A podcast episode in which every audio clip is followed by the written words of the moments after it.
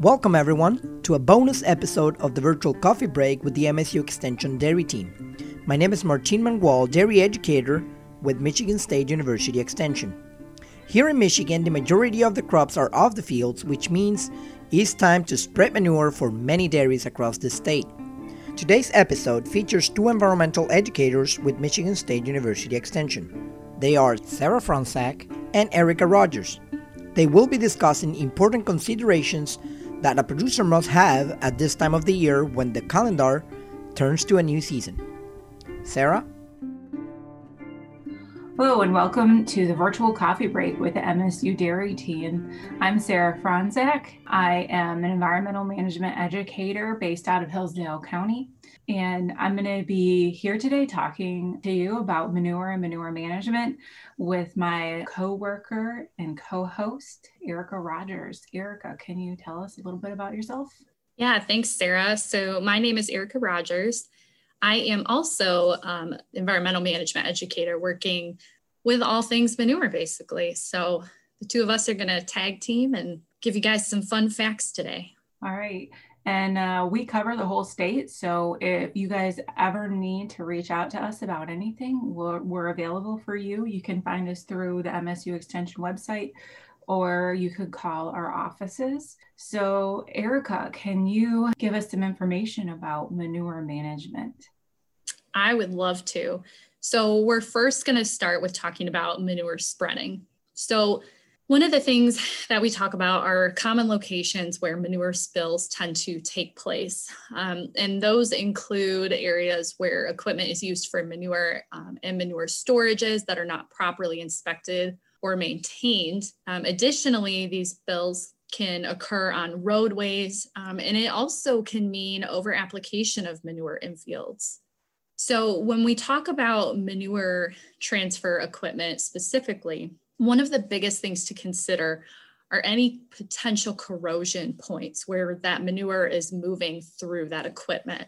So, hose couplings tend to be a really common location for possible leaks and equipment failure. Some other equipment considerations that we talk about um, include moving manure from the storage to hauling equipment, such as a semi tanker, um, or if you're taking the manure out of the storage and putting it directly into the spreader. Those are also areas where we have to watch for potential manure spills.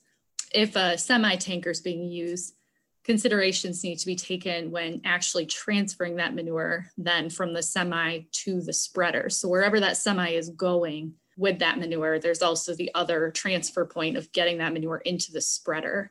Now I know we've, you know, talked about hose couplings already but it bears mentioning again because um, we've heard that that tends to be areas or the one of the areas where we see a lot of leaking of manure and breaking points of the equipment so check those babies multiple times to make sure that the connection points of the hoses um, aren't going to become a potential source of a manure spill another place that we see manure spills and sarah's going to go into this into a little bit more detail um, so I'll just mention it, but underground pipelines as well, if you're using those pipelines to transfer manure between locations. And then lastly, it's important to consider how much volume each piece of transfer equipment can hold or what kind of pump through exists for any pumps or pipes that you're using.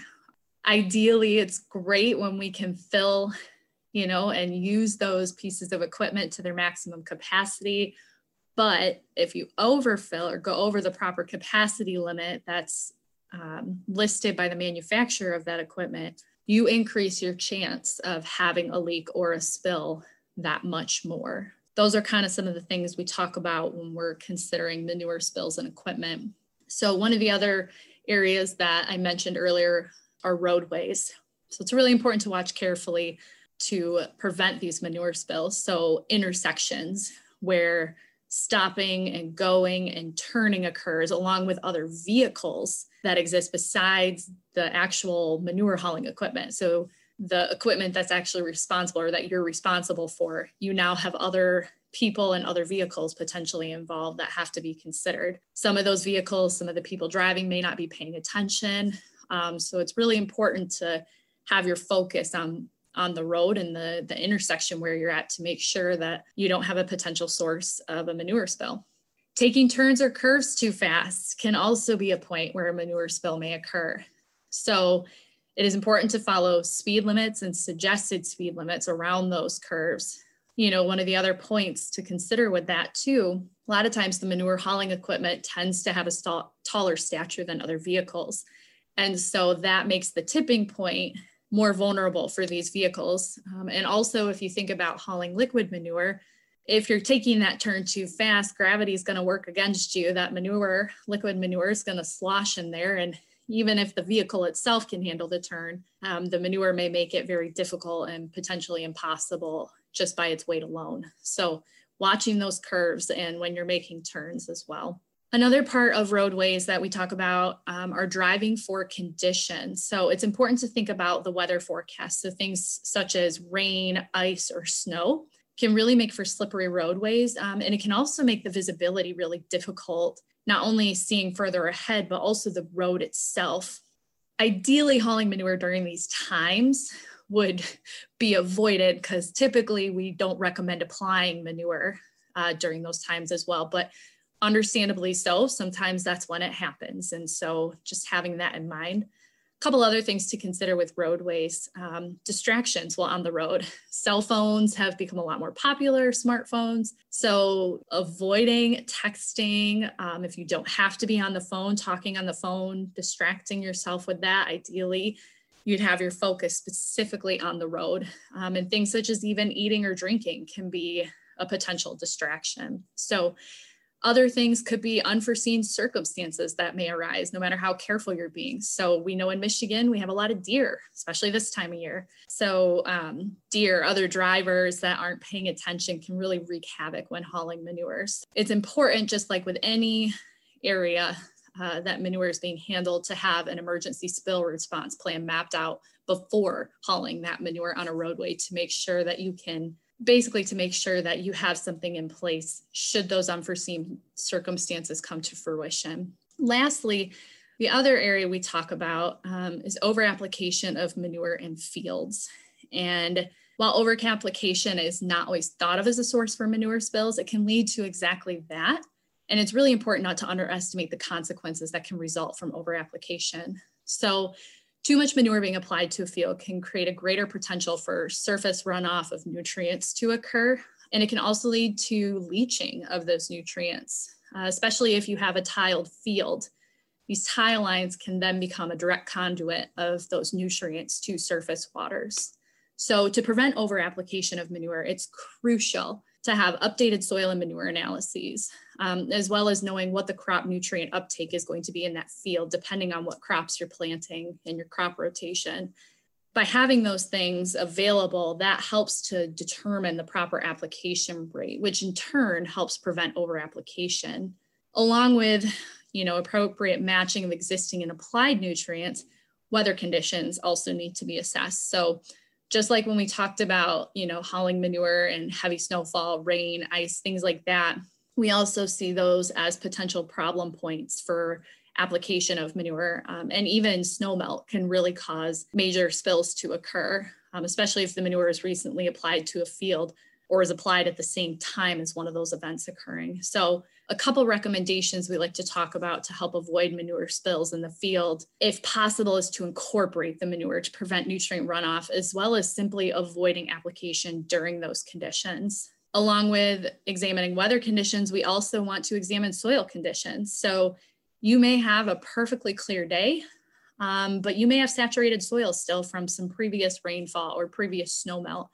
And so saturated soils and tile lines can be a recipe for disaster um, if you're going to apply manure. So before application occurs, any tile lines should be checked to see if they're running with water. And if they are, it's very likely that if manure is applied during this time, it will also end up running out of the tile lines. And then the other soil condition we talk about is frozen ground. So applying on frozen ground very much so um, increases the likelihood of surface runoff occurring especially if that manure is over applied. So those are just a few points to think about when land applying manure and trying to prevent over application that could cause a spill. Um, you know, the thought of uh, a dealing with a manure spill and the consequences that come along with that spill can be daunting. But by taking some of the factors discussed in this portion of the podcast into account, a lot of times will help prevent some of these costly spills and also help you plan should an unforeseen spill occur. Yeah, it's always better to be prepared for something that never happens, right? Exactly, exactly. Isn't it that they say, you know, you have a plan in place, you're good to go. If you don't have a plan in place, that's when stuff happens, it seems like. Yeah, yeah. uh, thanks to Erica for giving us those tips.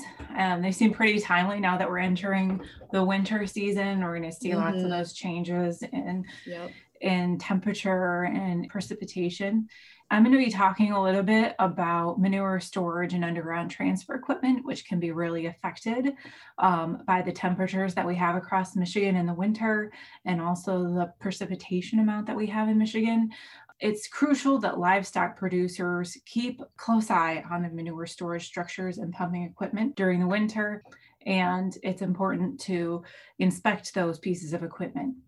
Uh, we need to monitor the condition of manure storage structures as well as the manure transfer pipes and pumps and valves to ensure that they're performing as expected, um, even in severe weather conditions like very, very cold temperatures where we would get frost deeper in the ground than we would expect. We recommend that all farms develop a regular schedule to inspect each component of your manure storage and pumping equipment farm size and complexity of the manure storage system, mechanical devices, pumps and valves, and the type of storage structure and occurrence of rainfall and snowmelt should all be considered when determining inspection frequency. So, depending on how complicated it is, it should uh, affect how often that, that you need to inspect it.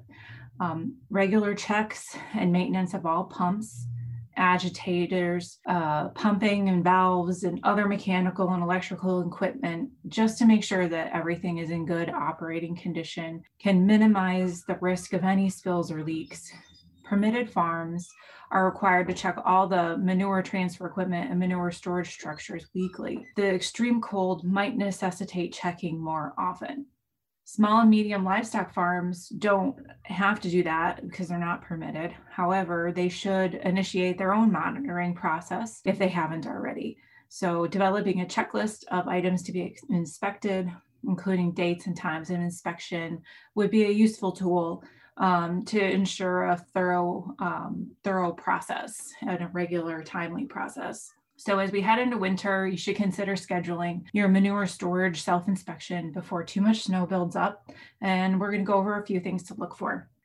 First, um, you might have a maintenance sheet in your CNMP that'll give you details about your inspection. If you don't have a sheet, um, don't worry here are a few things that you can uh, start out your sheet with. Before you start uh, hauling manure in the late fall and winter, you might have um, some pipelines that you need to flush. So flush the pipelines before transferring waste material and use clean water to clean them out afterwards. So put clean water in them to flush them out. That way you can check for any leaks before you put manure in there and then uh, flush them out afterwards to, to keep them from buildup of any dry material that might get hung up in the pipe. You also will reduce the risk of any gas buildup that's in the pipeline, um, which could lead to pipe explosions or and it'll help prolong the life of the pipeline. Make provisions for removing solids from pipelines, um, such as concrete lined ditches and grates. So um, if there's areas in your pipeline that are open, um, these sometimes get built up with solids or you know it could even be something like a down tree or some um, roots from plants or something like that. So um, clearing out those conveyances before you push manure through them is is really helpful. Mechanical failure during pumping is one of the largest causes of manure spills mechanical failure may occur due to the pump or hose connections, which Erica talked about. Um, periodically checking on these connections for leakage or obstructions during pumping is important. If something such as manure, solids, or sand or other material is obstructing the manure's flow, the pipe connection may burst and manure will end up in unwanted areas. Filling underground pipelines with clean water before using them helps get the pipes flowing and it eliminates areas of low flow where solids could accumulate. If you have sand bedding, it can be really hard on equipment.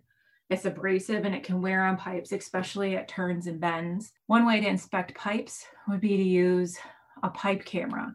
Plumbers and other contractors that specialize in looking at pipes um, have these cameras and so you could hire them. And uh, in my experience, municipalities plan to film their sewer pipes every five years.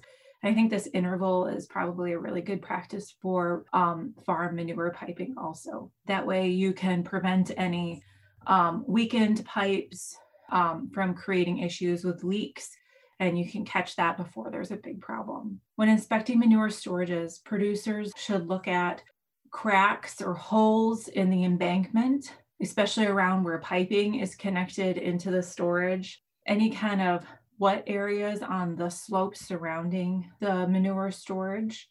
You should look for eroded areas, place where gullies have formed um, around the embankments uh, rodent damage can be particularly devastating in a manure storage. And this time of year, it's easier to see those when the grass has died and um, you can see those rodent um, holes a lot easier. Any place that a tree or a shrubbery might have um, impacted the storage with its roots. And if you find le leakage from the base or the sidewall of a lagoon or storage structure, you should take the following steps to uh, stop any additional manure releases. You need to fix uh, weak spots with any clay type soil, create a dam away from the berm or dig a small hole to catch the spill and making cleanup easier. Trap or remove any burrowing animals if they cause holes and fill the holes and compact them with a clay type soil. And you should seek engineering assistance because your manure storage has been compromised and it needs to be assessed if it's solid again or if it needs to be repaired in a more complete way. Um, that's what we look at for transfer equipment and for manure storage. Sounds so, like a lot of pre planning and planning ahead, just like when we're talking about manure spreading um, to, you know, prevent the problem before it occurs. Right. Yeah. There's a lot of inspection that that takes place um, because it's a lot easier to clean something up if it never happens. Exactly. it's almost invisible at that point, maybe. yeah, yeah. So um, from there, I'm going to take it and we're actually going to talk about one program that has been developed to kind of help go through some of the things that we've talked about already but also as a as a certification um, so it's the, the newly formed Michigan Manure Hauler Certification Program. So this program is a program for farm owners and employees, as well as for hire applicators or you know firms if you'd prefer to call them a firm, uh, in the state of Michigan. And so uh, Michigan State University Extension, along with Michigan Farm Bureau, has partnered to, to create this program. So the goals of the program are to prevent manure application problems before they occur, increase nutrient management plan implementation, uh, improve professionalism along or among manure applicators, demonstrate responsible manure application, and then lastly, to increase the base level of manure management knowledge of all employees. So, in order to obtain these goals, there are three levels that have been set forth. The first one uh, is the bronze level or the bronze standard. And so, by completing this first level, it allows for insurance held by Michigan Farm Bureau to provide a 5% reduction on the liability and farm personal property sections of the insurance policy if the second level is completed, level two or the silver level, um, there's also a 5% reduction from Michigan Farm Bureau on the liability and farm personal property sections of the insurance policy, along with additional incentives from Michigan Farm Bureau. And then finally, by completing level three or the, the gold level, gold standard, the um, insurance reduction from Michigan Farm Bureau increases to 10%. Along with the levels and the completion of the levels, you know, that's going to depend really on the owner uh, of the farm or the, the employer um, the company owner as far as what levels need to be achieved. So, additionally, with the, the levels, there is an annual manure management summit, um, which is held for all levels. So, it's not just a certain level that attends, it's all levels. And it covers, it'll cover any regulatory updates, any scientific and research updates, and other manure management related information. So those who attend will be expected to pass a knowledge check test at the end of the summit in order to maintain their certification. Once you've completed that level, you're good to go there. But to keep that certification in that level, you need to attend this summit yearly and pass the knowledge check test. So um, it just helps ensure that you know knowledge is staying current and that people are staying up to date on the newest information that's available. The 2021 summit is going to be held this January in a virtual format. We're still working on the dates, which we should have those soon, um, but just kind of wanted to give that plug now. So, something else that the certification program also offers are, are economic advantages, which that includes the significant premium discounts to farms and firms. Um, and other states, such as Wisconsin, that are currently implementing a similar program, have been able to really increase their discounts received through the program with their proven track record. So it's been really nice to kind of watch Wisconsin go through this and to see how effective it's been. It makes us really excited that this program is now available in Michigan for our our manure haulers. Um, again, whether that's farm employees um, or uh, firms that are doing this. It's nice to know that Wisconsin kind of guinea pigged it for us, so we don't have to. I know to do that here.